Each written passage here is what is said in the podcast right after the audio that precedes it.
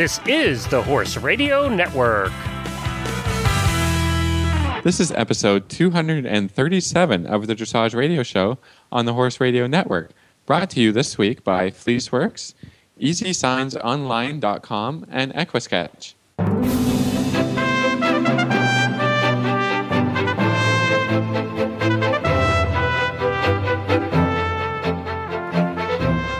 This is Reese Koffler Stanfield from Georgetown, Kentucky. And this is Philip Parks from Fergus, Ontario, and you're listening to the Dressage Radio Show with our producer Glenn, if he's still here. Yes, I am. I'm still here. I haven't left yet. I thought you might have left because we were messing around too much. Yeah, he was out of here. it is getting to be a late night here, guys. I know, I know. All right. How are you today, guys? Freezing. Warm. Yeah, I think. Yeah. yeah. Uh huh. Glenn, we're we're just gonna mute you. I don't know how to do that, but I'm gonna find out. Whenever we talk about the weather, I'm just gonna start to mute Glenn for a minute. Um, yeah, it's very cold. It's very cold here. It was like nine degrees this morning, and that's very rare for Kentucky at this time of the year. So, I like I can't even imagine what it's how cold it is. there. Actually, I think it was warmer here than you're talking about there. it's very I, cold. I always have trouble doing the conversion of Celsius Fahrenheit, but yeah. I mean, it It was, was- about the same, probably. It was about the same. awesome. Yeah, it's very cold here today. So I'm hoping to have a warm up. Um, but Well, we have yeah. some cold weather tips coming to us this week, We too. do. So Yeah, I was. Special. Yeah, we have Dr. Anna Hichborn is going to be on the show today. She's um, she's a, a good friend of mine, and, and and those of you that were on Facebook and saw my ribbon wreath, we got some uh, people wanted to see how we made it. So she's going to come on and talk to her to us about that. And then while she was on the show, I really wanted to have her give us some cold weather tips because um, I think it's really important. And honestly, you know, as we were trying to decide what to do for, were we going to bran mash? How are we going to get extra water in the horses today, um, or not? I thought this is a great time to have, um, you know, Dr. Hichborn on to, to talk about some some tips. So we have have her coming on later on the show. Can I mention something? Can I jump in here? Of course, jump in Please. yeah, anytime. we have. Uh, we, I just wanted to say we've gotten some listener questions. One of the f- favorite things for listeners that we do every year, especially listeners who've been with us for four or five years, is we do an all hosts episode Christmas week, and they're asking if we're going to do the all hosts episode again, and the answer is yes. We will do the all hosts episode. We're recording it next week. And that uh, for for new listeners, that's an episode where we get all what eight, I think, of, Yeah. of the hosts of the Horse Radio Network day. on one show. Everybody starts drinking, and we just have a good time. So Well, yeah, it was kind of like our, uh, what was it, company Christmas party? yeah, it's a company on air Christmas party. That's a good right? way to put party. it. That is that is good. I Um, We all like get together, right? yeah, except nobody can it. get in trouble because we're not in the same place. So exactly. and we're not the newbies this year, Philip. I'm really I excited. know. Last year was our first year. We were all like, what was going to happen? But now I think we can hold our own. We'll be fine. Yeah, So, we'll be fine. We'll um, be Glenn, much better. can, can our listeners send in questions and stuff? Like, Yeah, they could. Yeah, stuff? yeah, sure. I mean, we, if you have questions for any of the hosts or all the hosts that you want them to answer, we're going to put out some calls on Facebook about that too. Uh, just send them in to Glenn with two N's at horseradionetwork.com and, and we'll ask him on next week's show. Philip and Reese will be there. We'll have uh, Helena from Stable Scoop. We have Jamie from Horses in the Morning, Coach Jen from Horse Tip Daily. We have Tammy and Alan from the Western Radio Show. It is a full house. Yeah, it is going to be a it'll be full house. busy. It'll be fun. It's fun. It was really fun last year. Yeah, so. it's a really good time. Really fun. You know, we did that. We've done that every year since we started the Horse Radio Network. Uh, I think the first year there were two, three of us, maybe. And we, so this is, I think, I have to count it up, but I think it's our sixth year doing the all hosts episode. So, Wow. and I've heard from many listeners how it's their favorite show of the year because it's just all of us just goofing off. Well, we hope you know? we don't disappoint. Yeah, we hope we can we can live up to that this Hey, year. you get sure. Alan in the same room as Jamie and that kind of thing. yeah. Yeah. It's good. It's good. I love it. Well, we're looking forward to it next week, and um, we will let you guys know how it goes. And we hope you listen to it um, during the holidays. And it's great. It gives us all a little bit of time off, which is always lovely. And you have uh, you have a trainer tip today, and also a listener question, right? We do. We have a full house. We're gonna today, try and get to it all this week. Yeah, you we're gonna get to it We're all. Coming up to the holidays, But- we want a clean house with our. We've got a few listener questions we're trying to get to, so we're gonna try and, you know, knock knock them off and uh, and get them done. So that'll be fun. What are we starting with? That'd be great. Well, real quick, I'm just gonna um I have some sad news and and Oh, horse yeah. people are really wonderful at um at helping each other out. And and a young lady, Laura Steck, who worked for me in Florida, she was my working student. Uh, her her barn um, burnt down this week. And um, if anybody has items they would like to donate or help us, we're just she lives in Nebraska and um, she you know they don't have a barn and it's the holidays and it's Nebraska so it's very cold. Um, so they just need some help with some items and and you know the, as we all know, uh, Laura was able to get God bless her to get all the horses out um, before the fire department got there and, and the barn went up. So all the horses were fine, all the animals were fine. She and her husband were fine, um, but they lost everything in the fire. So if anybody um, would like to get in touch with me, uh, you can email me at reese@HorseRadioNetwork.com and I would love to pass on her information. We'll have it in the show notes and they need really anything that you can provide. They will be very thankful for. So um, thanks for letting me talk about that. And we wish her and her family all the best as they rebuild their farm. So. But um, on a on a fun note, we are looking forward to a great show. So right after this commercial break, we're going to come back and everybody's going to see how I did. Uh, it was a little bit of a craft project with my friend uh, Dr. Hichborn, and then we're going to talk about how to manage horses in cold weather.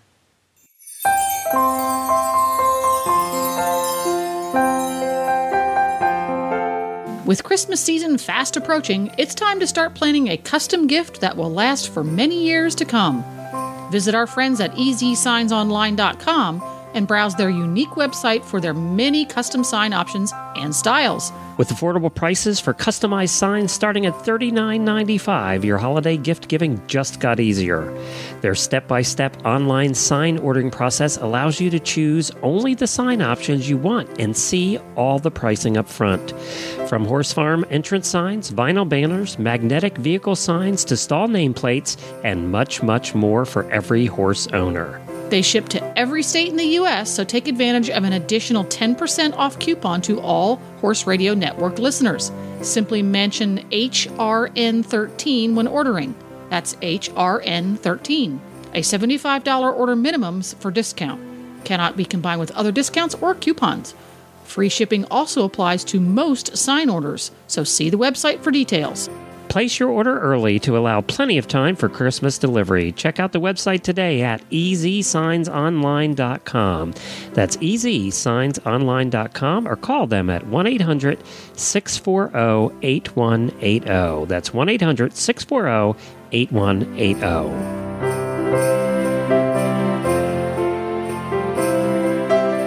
Well, I am so very excited to have my friend Dr. Anna Hichborn on the show tonight. So, Anna, we're going to start. Anna is is our wonderful trusty vet, um, and she also is my friend. So, uh, if anybody was watching our Facebook this week, um, Anna and I, Anna is extremely crafty, and um, she came up with a really wonderful idea. So, we're going to talk about in the beginning a little fun and um, how we did our craft project, and then we're going to move into a little more serious topic on how to. Um, it's very cold here I'm in Kentucky, so I'm sure it's cold in most places, especially Canada. And then we're going to move into kind of just some general tips on how to take care of your horses in cold weather. So, Anna, welcome to the show. Hello. Yay, hello.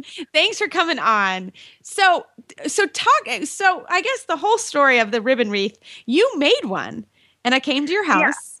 I made one for my own horse. I actually got the idea um, from I was looking through a restoration hardware catalog, kind of dreaming, and it was actually the background of one of the like one of those props they put on the background of the you know fabulous furniture, and I was like, I'm pretty sure I can make that.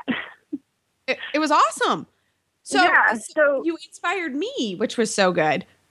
so um yeah and i had a bunch of ribbons laying around um you know once you graduate from the little girl room where your room is you know lined with all of your 4-h ribbons et cetera and they just end up in a box you know you have a couple special ribbons that you want to display and um i think it's kind of a stylish you know mature way to hang up and display your ribbons Hang on, hang on. My room is still lined with ribbons. My- is that okay? so is- is that not okay? It's my office. I'm sitting in my office and I'm like, oh, I, I do have ribbons in my office. oh I yeah have ribbons everywhere. I, you're I like, thought that was good okay. decorating.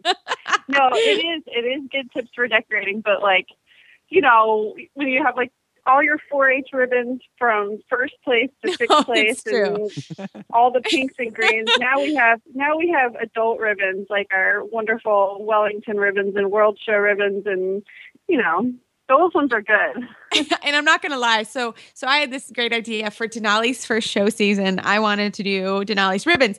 Well, um, I I didn't take over a few of the fifth place and the few of the fourth. We only did one, two, three. I'm just gonna say that's why my ribbon wreath is one, two, three because we only Yes, did that. Your ribbon, your ribbon wreath has the three colors. Mine is all the colors in it. So And yours is beautiful too. We're gonna have to get a picture. So, so Anna, how do we? I, I'm gonna have you explain because I was like, I don't know how I'm gonna explain how to do this. So, talk to us about what you do to make this ribbon wreath.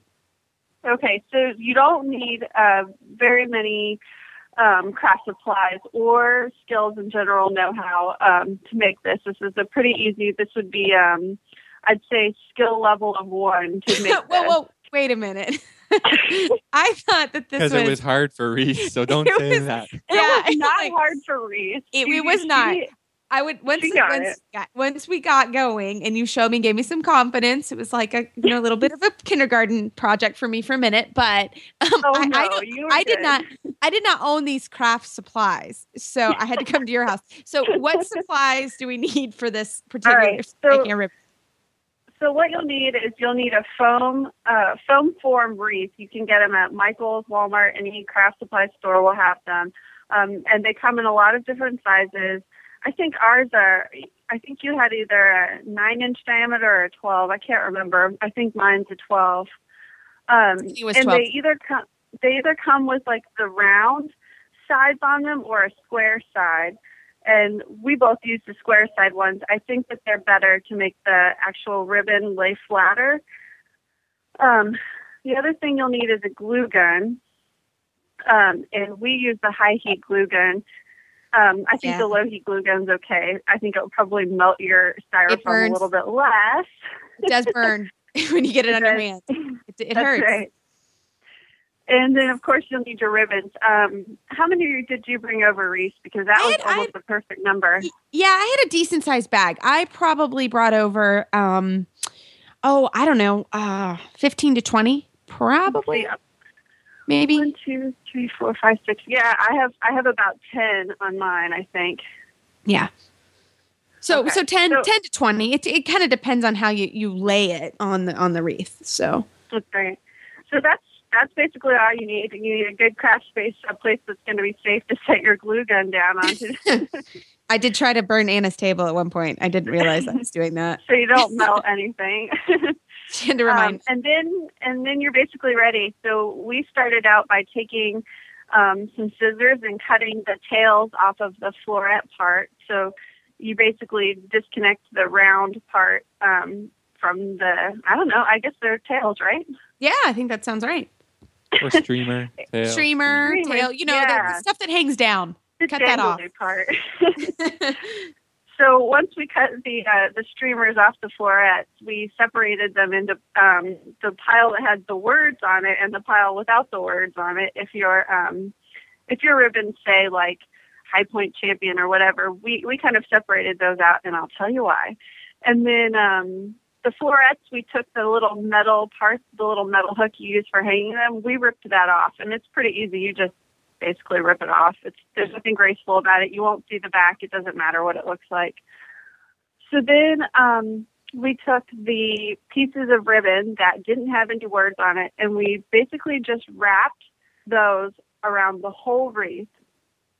Now the trick to wrapping it is and making sure it lays flat is to kind of drape them at an angle. And the way we did it was by anchoring one end of the ribbon on the back side of the wreath, and you kind of have to be patient and hold it on there so that if you pull your ribbon around, it's not going to pull your glued side down off of the wreath. And basically do that. I make sure I would overlap the ribbon so you don't have any of the white foam sticking through. And that's basically your first layer. Now, um, that that sounds good, right, Reese? There's no. yeah, other- no, that's perfect. Yeah, no, that's perfect. And you want to, you know, glue the glue the one piece onto onto the foam. It will kind of melt the foam, so be ready for that. So just kind of glue it on the foam, and then you wrap it, and then you arrange your next pile, which is the words. Right? You arrange the words sort of however you want them on your wreath. I I did um, I did like I think five different ones. So right. You want to make you want to decide um, what part of the wreath you're going to be able to see because you're going to arrange the floret part, the little circle part, on either the top or the side of your wreath. So you'll want to wrap your the ribbons with the words on it. You'll want to wrap those so you can see, like, if you want to see the word High Point, you can wrap that over your wreath, uh, over the um, the ribbons without the words on it.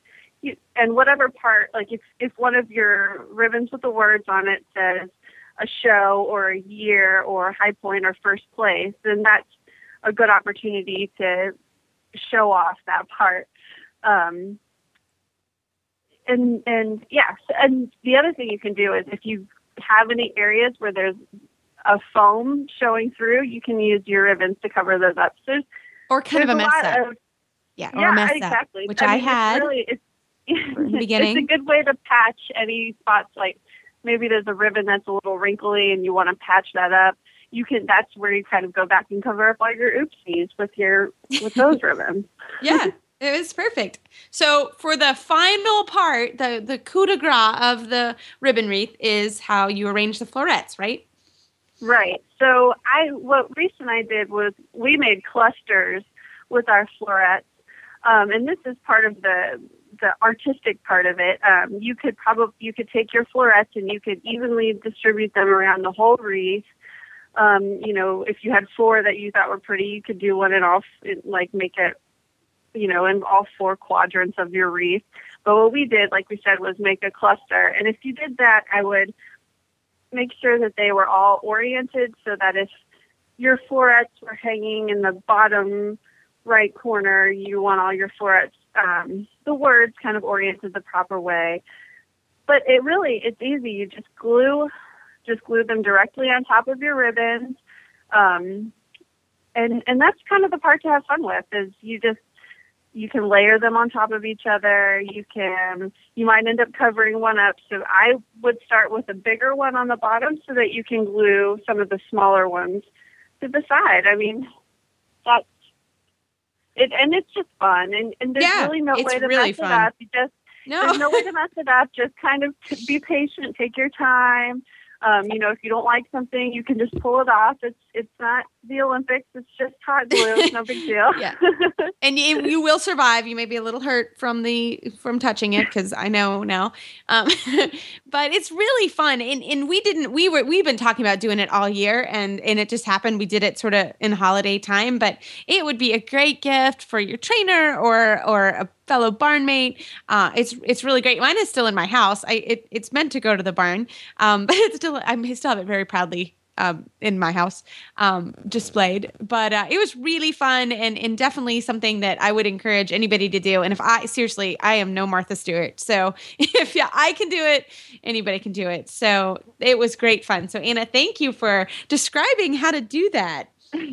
You're welcome. And, and there are pictures of it um, around. I'm sure someone has conquered it on Pinterest if you needed some more pictures. Um, but yeah, like I said, just have fun with it. You can't mess it up. Just go for it. Love it. Well, Anna, to more to a to a serious topic and what you do for for a living, you could probably do crafts. You're that you're that good.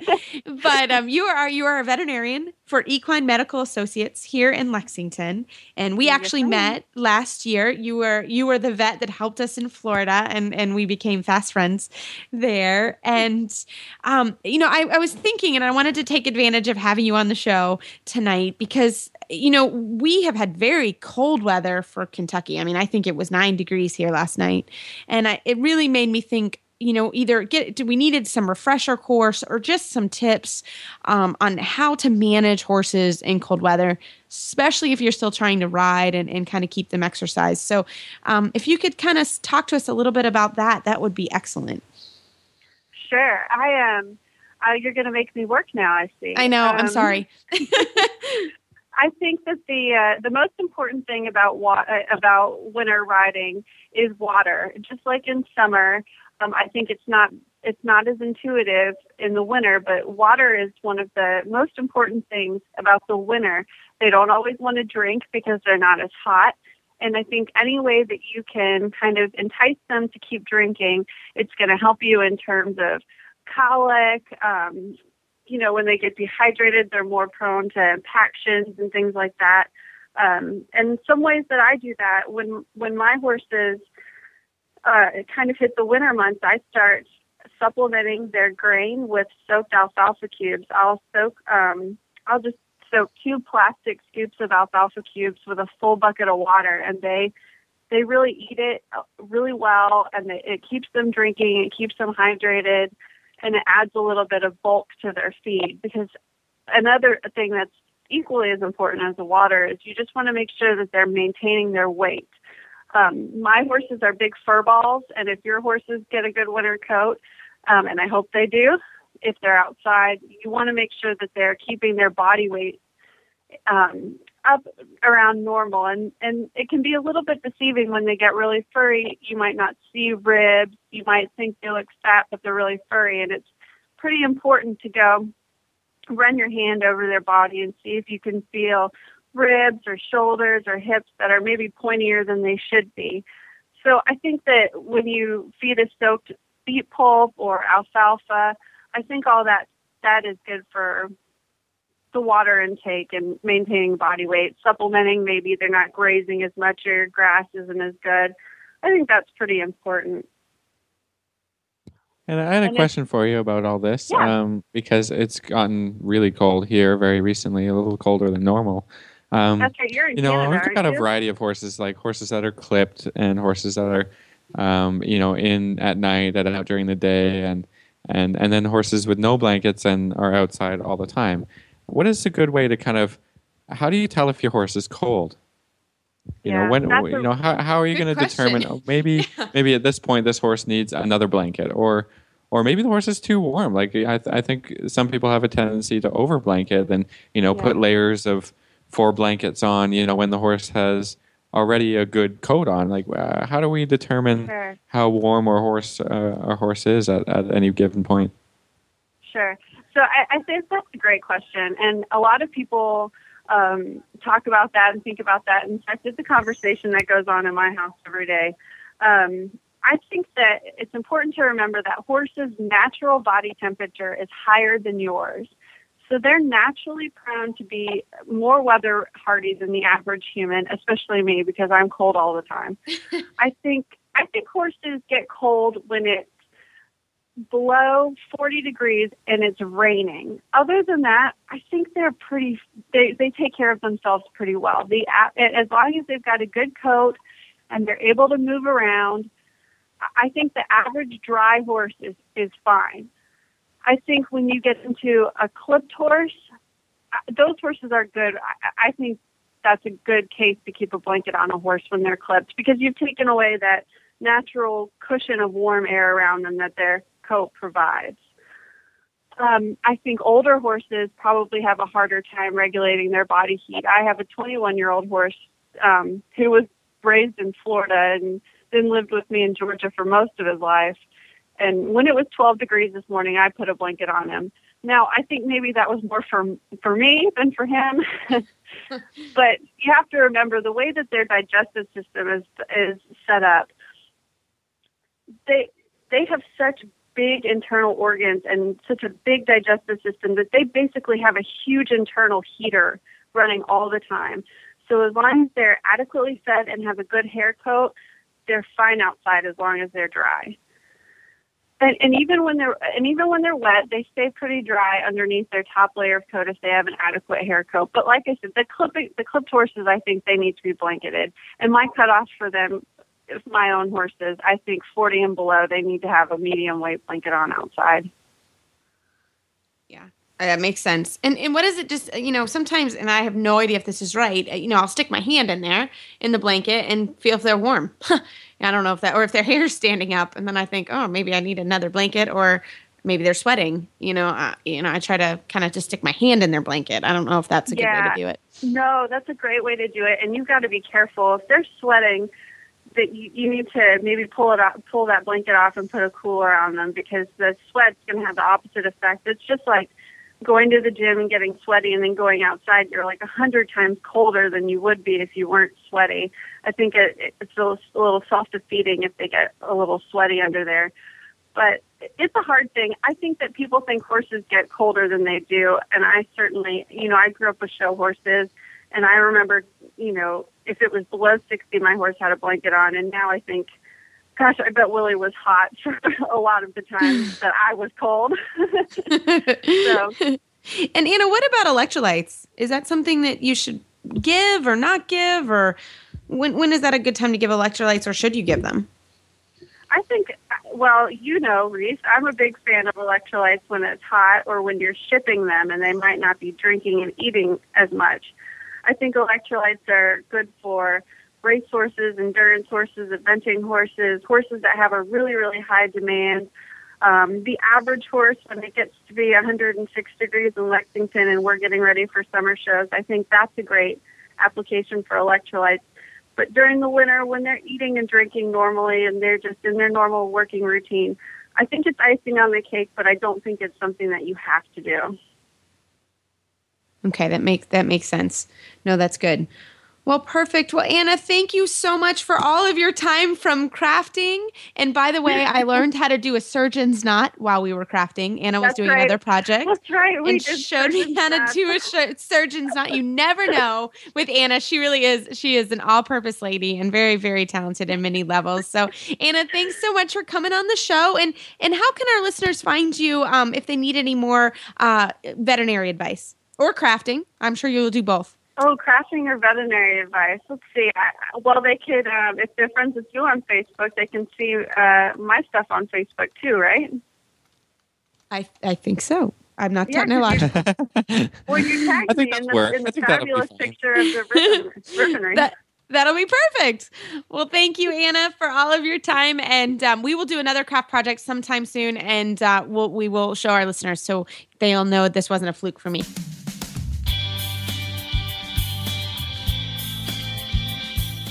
Glenn the Geek here. The life of horse person is hard enough, and we all hate doing the required paperwork, and unfortunately, many of us never get around to it, and it just piles up on our desk.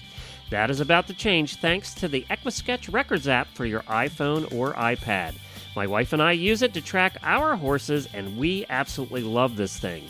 EquiSketch Records is the most thorough and complete equestrian records app on the market today. We love this app because you can track your farrier work, your dental, your coggins, medicines, worming, and so much more. And you can get reminders on your device when all of these things are due. You'll never forget a worming or shots or farrier visit again. But it not only tracks your horse, you can also manage your horse shows, including individual events. You can manage riders, including lessons and memberships, and so much more. And you can sync it between your iPhone and your iPad, and all of this for the price of a couple of cups of coffee from Starbucks. Search for EquiSketch Records in the iOS App Store or go to equisketch.com. That's E Q U I S K E T C H.com. Equisketch.com. Top dressage horses are like athletes. There's a whole team of people involved in their training, from It's time for the Dressage Radio Show weekly training tip, brought to you by Fleeceworks. Designers and manufacturers of top quality pure Australian merino wool saddle pads and accessories for your equine teammate. Well, I am very happy to uh, this evening for our trainer tip introduce um, Melissa Allen. She's a USDF certified instructor. She's a bronze, silver, and gold medalist, and she has Melissa Allen Dressage in Kansas at Hidden Oaks Horses. Well, Melissa, start with our trainer tip of the evening. I'm looking forward to it. Well, my trainer tip of the evening is for adult amateurs to really understand what connection means. And by that I mean when you hear your instructor say more forward, more forward, um, forward's a direction. Um, the direction is going in that direction forward, not backwards. It doesn't really explain what it means to have a horse connected.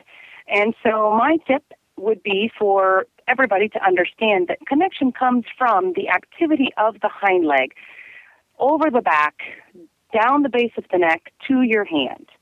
And by that I mean that there's really more activity in the hind leg rather than just going in a quote unquote forward direction. In other words, you could take 10 steps forward or you could take 20 steps forward for an active hind leg versus just a more lazy leg per se in a forward direction. So, want to be able to explain to people how you can really activate your horse in the hind leg, and that helps create the connection to a nice soft hand. And we say that, but the hand also needs to be elastic. It's a give and take with the mouth of the horse. So it's more of, you think, more of an alive connection rather than just a dull connection or one that's not even there. Um, like the conversation we're having, you know, you talk, I talk. Uh, the same goes for the bit ring. Um, it's not one person doing all the talking, and it's not dead silence either. yeah. So, kind of going along those lines, so everybody kind of gets a mental picture in their mind and um, I always I always say, tell my students it's kind of like a bouncing ball that's going in a forward direction, um, rather than a, a moped that's stuck in the dirt going down and in, in the same direction. No, I think that that's okay, great. Melissa. Can you describe yeah. some exercises and, and some stuff that will help people with the with creating this connection? Absolutely. Um, what I have a lot of my students do to be able to feel it is on a 20 meter circle, really being able to feel that your inside leg is on the horse at the girth and really feeling that the forward connection from the active hind leg goes to the outside rein. And the inside rein is simply there for suppling and bending. Um, but the outside rein's job is to tell the horse how long of a frame the rider wants him in, as well as helping control the outside shoulder so that when you use your inside leg, the horse doesn't fall out the outside transitions on a 20 meter circle from trot to walk, making sure that the trot is with a purpose, that you're trotting for a reason, and that it comes into a nice walk transition that's crisp and clean and active at the same time. The walk has to have a purpose that you're going somewhere.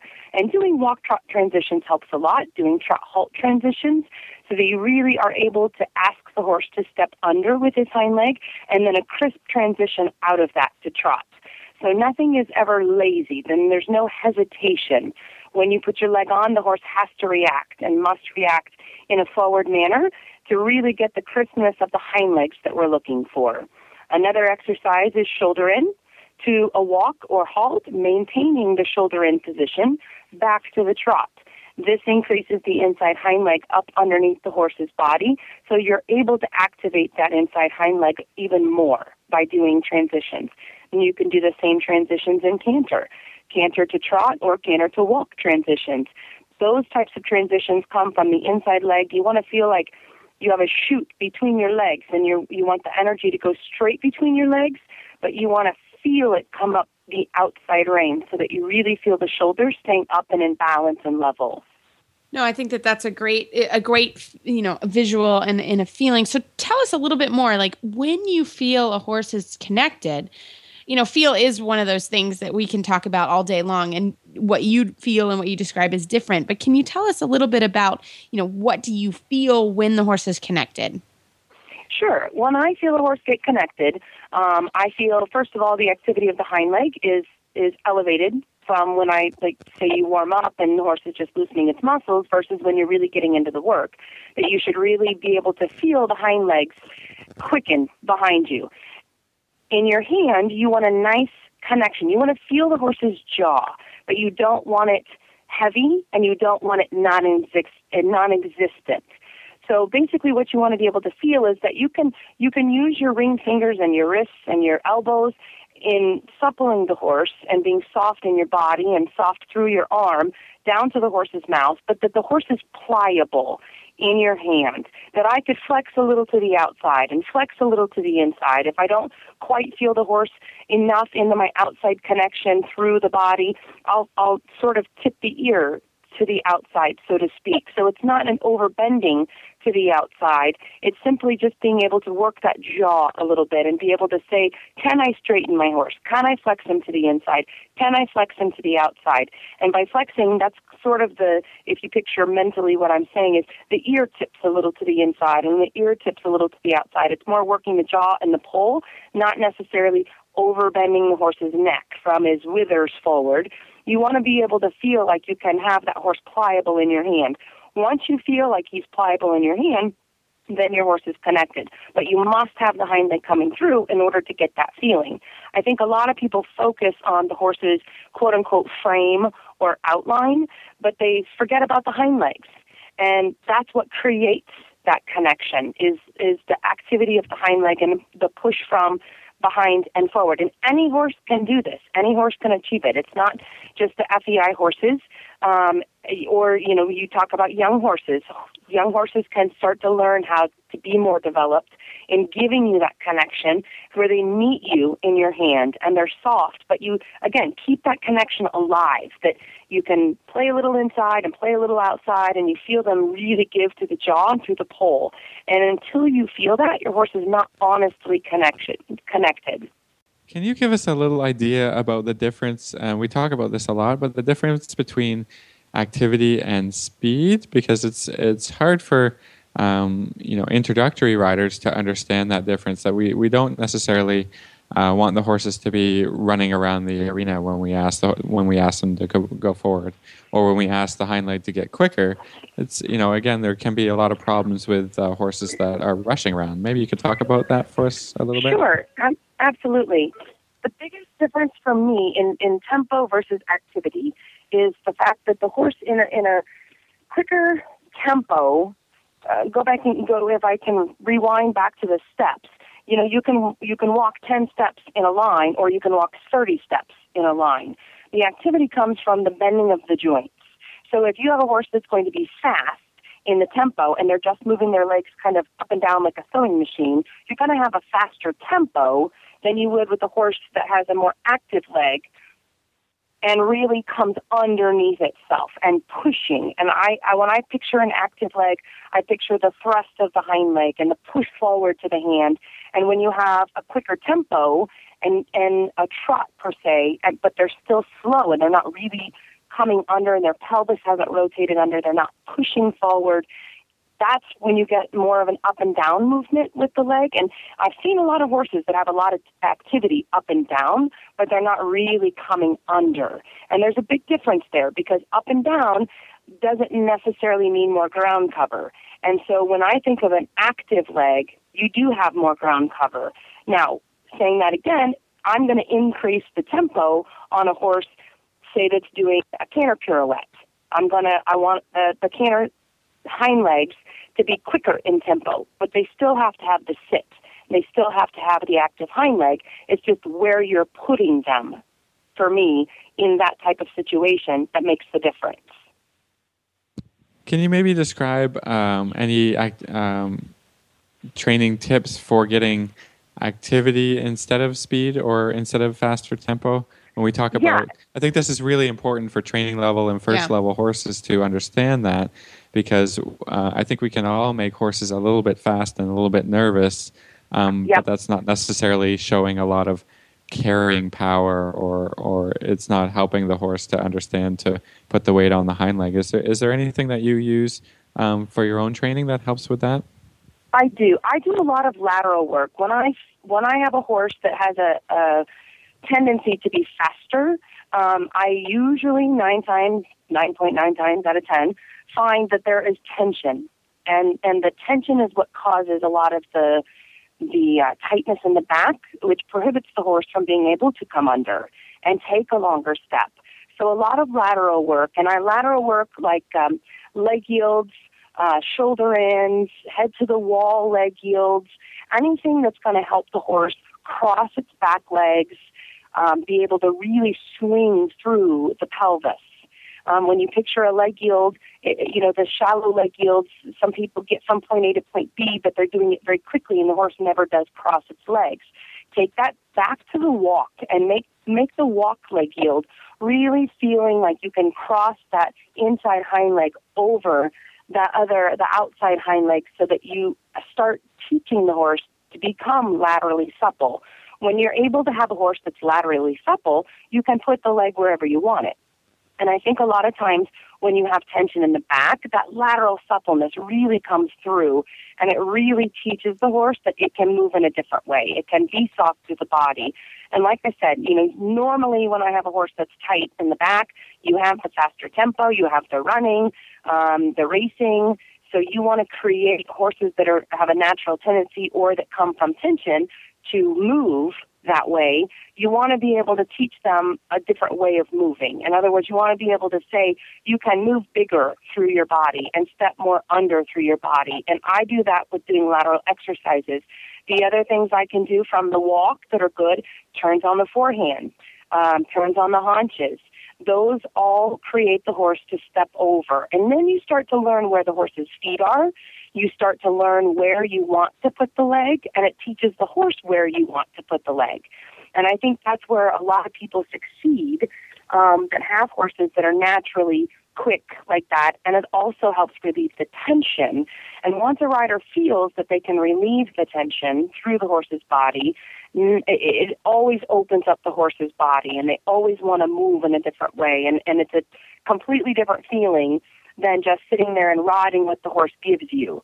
You're telling the horse where you want him. And I think a lot of horses respond to that really well because a lot of horses don't know. You push it forward, it goes, okay, I'm going to go faster. And, and so by teaching it to say, no, I don't want you faster, I want you longer stepping so that the stride gets longer, you start dictating where the horse is going to go, not just in a direction, not just a 20 meter circle. Literally, you're dictating exactly where every foot of that horse is going to fall. I say those are really good points, and I think you know when you're teaching lateral work, a lot of riders that have a little bit of trouble with with contact and connection, where this kind of conversation started. I just wanted to kind of bring it back to that. Um, is that you know a lot of times you have to ask the horse to wait to go a little bit sideways, or, you know, a little bit yes. in the leg or the shoulder in, and that helps the rider understand that a little bit of contact, you know, um, can help the horse to understand and help the rider to um, direct the horse where they want it to go. So I'm glad you brought up the point about doing that lateral work because lateral work, you know, you you have to kind of steer a little bit more. You're not not necessarily pointing the nose where you want it to go, but really just create a little bit of resistance to help the horse understand. Just don't get faster off the leg, but go you know a little sideways, a little bit over here or a little bit over there, and through that, I think they can they can uh, really learn to bend and and use your bodies and all those great points that you were talking about. So I just wanted to kind yeah. of add my and, two and cents to that and coming back to that again, you know, moving a horse laterally, it is about, you know, whatever's going on behind the saddle, in front is where you feel it. Um, you know, I kind of say it's kind of stupid, but it's funny because everybody remembers it. You know, you can sit in, in a car all day long and turn the steering wheel, but if you don't have an engine, you're not going to go anywhere. You know, and it's sort of the same thing. If you're not paying attention to what's going on behind you, or if you're not able to feel what's going on behind you, um, then you're going to have a tougher time in the connection. Once you start feeling like, okay, I can feel the inside hind leg step over, then your outside rein comes into play. And then you're able with your inside rein to say, okay, bend a little bit and supple a little bit. You know, they all work together, but it starts in the hind end. And if you have a horse that's moving quick, um, you can ask them to wait. Sometimes you have to slow the horse down to teach them how to swing. And I think that's the misconception. It's not just that you have to run the horse off its feet or do a leg yield in a fast tempo.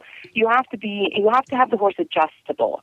And by adjustable, I mean really listening to your seat. And I think that's where riders really need to understand that they're the ones in control. Every time you're in the saddle, you're training. And so being aware of what's going on underneath you is the first step. Being able to fix it is something else. But being paying attention to where and what you're trying to accomplish is going to, to just skyrocket your riding. Because once a rider realizes, oh, my horse is running, I need to slow it down and then ask him to move sideways so he can learn to swing. Not just do a leg yield with a horse that's going really, really quick behind. Or the other version, a lazy horse, where they're on the ground so long and you know you even have really nice movers but they're really long they need to learn how to quicken and come shorter all of these exercises help that so either situation you have great exercises that you're able to put your horse into that will help for different reasons yeah, no, I love that you just brought in the lazy horse. I was gonna, I was gonna bring that up. That was gonna be my next comment. Was you know, I think a lot of people, a lot of riders chase a lazy horse instead Right. of them getting quicker off the ground. They just get faster, and that's Yes. that. That is a huge problem when your trainer may say slow down. Well, actually, they don't necessarily mean slow down and have your horse be behind you or be lazy. They just mean that you're pushing the tempo too much, and the horse won't be able to get quicker behind. So I loved Right. how you brought that in because I think that that is a, you know, your horses are either one or the other, and so it's nice Right. to be able to kind of have a way to to think about both. So that was Well, great. yeah, I mean, we would all, we would all love to have the perfect horse that has the perfect tempo and the perfect rhythm, and you know, I mean, that would be great. Um, it's not our ideal world, um, and there's a lot of amateurs that do not have uh, five days a week with a trainer watching them. Um, and for those riders, I highly suggest you have a buddy, a husband, a friend, whatever, video you and really watch how your horse is moving. Is it slow? Is it a slow mover? It can be fancy, but it also can be slow and and covering too much ground. You're in they're on the lazy side, but you know those long lofty legs are not going to get you to the FEI ring because you be, have to be able to shorten the horse. Mean, if you picture your horse 12 feet long, it needs to be 10 feet to really collect. You know, you have to be able to to start packaging your horse and that all starts with the hind leg. And then again, what ha- what happens in front of the saddle is a result of what's going on behind you. And so I think you know, like I said, those exercises can help either horse um, in either direction. But you know, for for an amateur, even if it has a trainer, to do a video is very eye opening. Um, you see, oh, my left hand's up a little more. Oh, I'm leaning forward a little bit. Oh, I need to do this. Oh, I need to do that. Oh, my horse isn't crossing over. Oh, wow, his tempo's faster than I really thought, or it's slower than I really thought.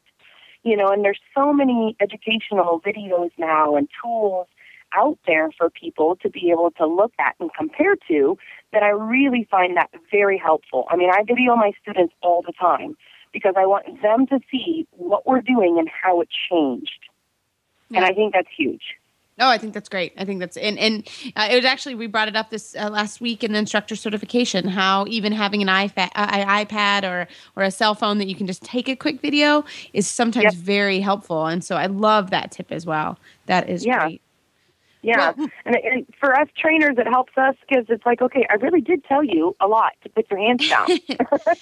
Yeah, but sometimes you know, like you said, you can say say it, and then the light bulb goes off, and it's and it's great. So right, That- right.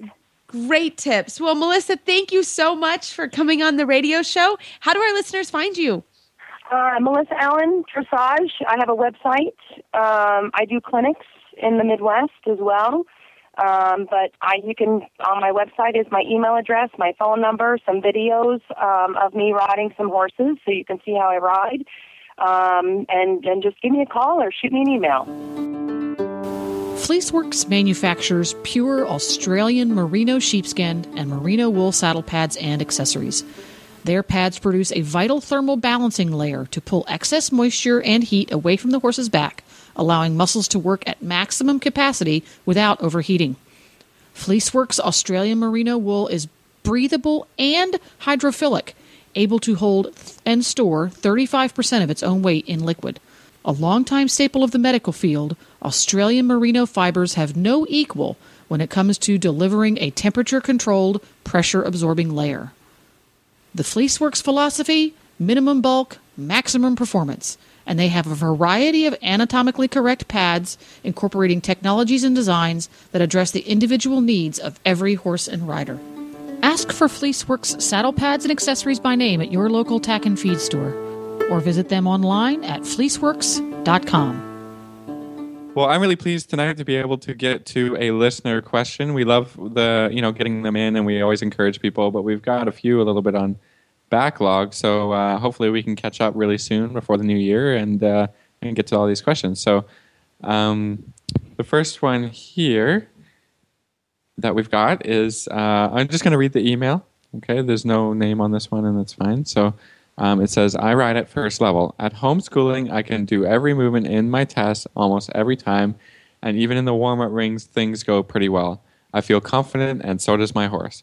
But when we do a test at the show, we start out just fine, but after even a tiny lapse in concentration, I can't get it back together. For example, our, if our transition from lengthened trot to working trot is a little sluggish, the remainder of the test seems sluggish. Or if his shoulder is out through a corner, our next three movements, I have a crooked horse. Help me out. What do we got here, Reese? How are we going to fix this? Yeah, well, this is a common problem, and and I'd like to say that you know I'm always perfect and ride great tests, and I never have this problem. Um, and I would be lying. Uh, let's face it. So, um, you know, my first thought with this is, I am I am a fan of practicing the test, and and maybe you're not practicing the test exactly how you're doing it, but you need to know some areas that are going to be tricky for you, so that you can ride through them at home but you can also do your mental preparation for it. So you are prepared that if his shoulder goes out, for example, in the corner or in the lengthening or or whatever you feel is sort of your major pitfall, I think it's really important to ride through that in your head and troubleshoot it in your head, but also in training. So I think um, for me, I would this have this rider. We would ride the test a couple times, and maybe you're showing first level test three, for example you don't just have to ride first level test three. You can ride first level test one and two, maybe second one. I mean, it, it sometimes it's just practicing the test movements as you're going to do them in the horse show. And it's very common, I think, you know, we all ride around at home, but it's very different when you go down the center line. Um, and I've also even had people, I mean, we go to schooling shows and we have a nice schooling show circuit here in Lexington, and, and we're pretty lucky in that sense. Um, but when we go to schooling shows, we are dressed, the horses are braided, and there's a reason for that because it feels different. You know, even if you shine your boots a little differently, or you're wearing a different your di- different breeches that you wear every day, or maybe you have your show boots on and you haven't had those on. Eh, so when you get into the horse show, I try to minimize all that kind of different feeling. That's number one. And then we also do our mental preparation really practice that. I think that that's important. And practice it not that your mental prep is always perfect. You know practice what if my horse breaks um, to the canter in the lengthening? You know think of some things that you're going to do because you've got to be able to do them without circling or you know taking five minutes to get back on your line. You have to do it and that's the hard part of the test. So that is one of the things that i would encourage. Um, and just really be ready be prepared you know you should always be showing a level if you can it's not always ideal you know sometimes you can't do it but showing a level under that you're schooling at home. So you should be really proficient in the in the in the test. Um, so that's kind of what i would do. Philip what are some some tips that you would do? Um, well I, I see this issue uh, a bit in some i would say this is kind of a timid rider problem. And what happens when we get down that center line and we're in front of a judge, we forget to make corrections. And or or what I you know what I kind of put it um, to my riders is um, don't forget to ride. Yeah. Yes. You know, I think we yeah. all just get a little bit frozen up there, and then we mm-hmm. say, you know, for example, this um, this lengthened trot to working trot, you know, sluggish transition. Give the horse a bit of a kick you yes. know? Or if you're holding a whip if you're if you're used to riding your horse with a whip and you're you know don't just hold it right? I think if you make a correction i don't see you know most judges you know um, you're not going to have a problem if you just make a quick you know kind of instant little correction with that whip. I mean you know you don't you're not going crazy and getting aggressive with it but it's you know i always say with a whip it's like it's there for a reason. Go ahead and use it right? Or horses that get a little fast or horses that do this or horses that you know, uh, throw the shoulder to, you know, out in the corner, you know, don't be afraid to say, hey, get that shoulder back in, right? Like, really remember that, you know, uh, a test is just, uh, you know, you get scores and you get judged on your riding. So don't forget to ride. That's what, how I try and put it in a simple way. And I think a lot of times, and I, and I see this with my own students, is goes in and it's going great, da, da, da, and then there's a little problem, and and they don't do anything about it, and then it does. It gets dragged mm-hmm. out over four, five, six, movements that it never needed to happen. It's okay to say, you know, make a correction. Maybe that one movement is a little ugly, But if it helps the rest of your test or the rest that's going on, go ahead and do that, right? Or you know, and, and I see this, you know, with horses that start to do the same thing, get a little slow in the test, or get a little sluggish, or get a little fast, and the rider refuses to make that correction in the ring, and then it gets worse every single time because then the horse kind of goes, uh "Oh, I know that while I'm in these, you know, in in this little white ring, my rider doesn't do anything, and I get away with a lot of stuff." And and that's that can be a little problem that gets to be a bigger problem. So I say that you know I say don't forget to ride get in the ring, make the corrections, and you know even if one movement is a little ugly, the rest maybe are going to be better. And you know that's all I can say about that. I mean, you, you do a lot Yeah, of preparation think to get in there. Yeah. and you know in your preparation you might be doing all those corrections and doing those things, and then and then getting a little frozen in the ring. So. Um, you know, No, add- adding that to your to your uh, to your tips, I think uh, I think you can have a great test if you just remember to do that. And maybe that test, you know, maybe if you make a correction, there might be some problems. But the next time, if your horse remembers that you're not riding, you know, like you are or you aren't riding, you know, you can help the next test that's going to happen. You know, a lot of times, like you said, just going to schooling shows and just you know not just saying like okay my score is going to be what it's going to be it's not the world championships i want to really get in there and uh, remember to ride and, and show the judge that i know what i'm doing right because it, you know i think you know i'm not a judge but i think from judges perspective they don't want to see a horse take over and just do the rest of his tests on its own without a rider really being effective right so Right. Right. that's no, my exactly. two cents on that maybe, maybe that'll it. help your problem I hope uh, so. I hope it's all fixed and we're ready we- for next show season. yeah perfect Absolutely. So good luck. And thank you for your tra- for your tips. We love it. We love emails. Um, we're we are we're a little backlogged. We love that. So we will try to get to everybody's um, emails in the next couple shows. So keep them coming. We love it and appreciate it. And everybody, you can find our show notes and links to today's guests on our website, dressageradio.com. You can like us on Facebook. Just search for Dressage Radio Show. Follow us on Twitter at Horse Radio. My website is maplecrestfarmky.com and my email is reese at horseradionetwork.com. You can find me at philipparksequestrian.com and my email is philip at horseradionetwork.com. Don't forget to check out all the other great shows on the Horse Radio Network at horseradionetwork.com. And I'd like to thank our sponsors for allowing us to put on a great show this week. And that's about it. Hey guys, how about we do something a little different and play the show out with a Christmas tune? Christmas Times a Coming by Templeton Thompson. Everybody, keep your heels down and your shoulders back, and good luck Christmas shopping in the next few weeks. Can't you hear those bells? Can't you hear those bells? Can't you hear those bells?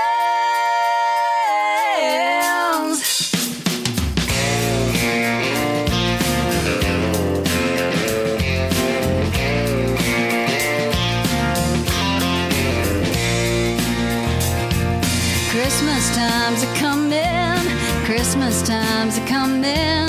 Christmas times are coming, and I know I'm going home. Snowflakes are falling. My old homes are calling. Tall pines are humming, cause Christmas times are coming. Can't you hear those bells ringing, ringing? Joy,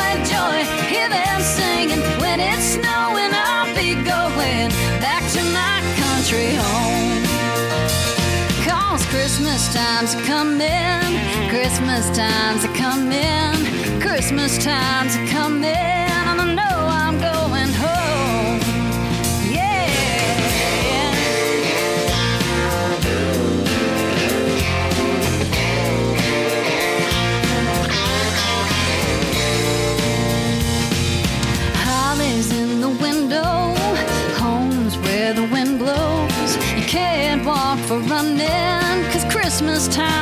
coming. Can't you hear those bells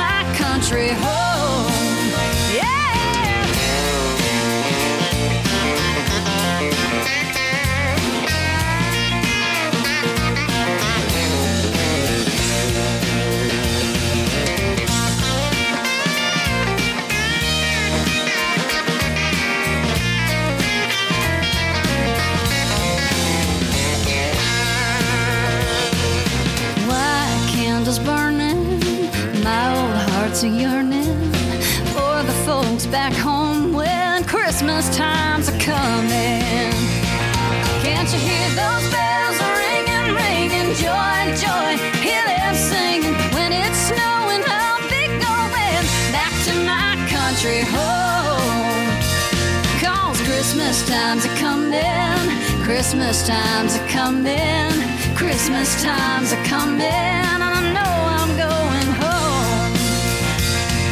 Christmas time's a coming, Christmas time's a coming, Christmas time's a coming.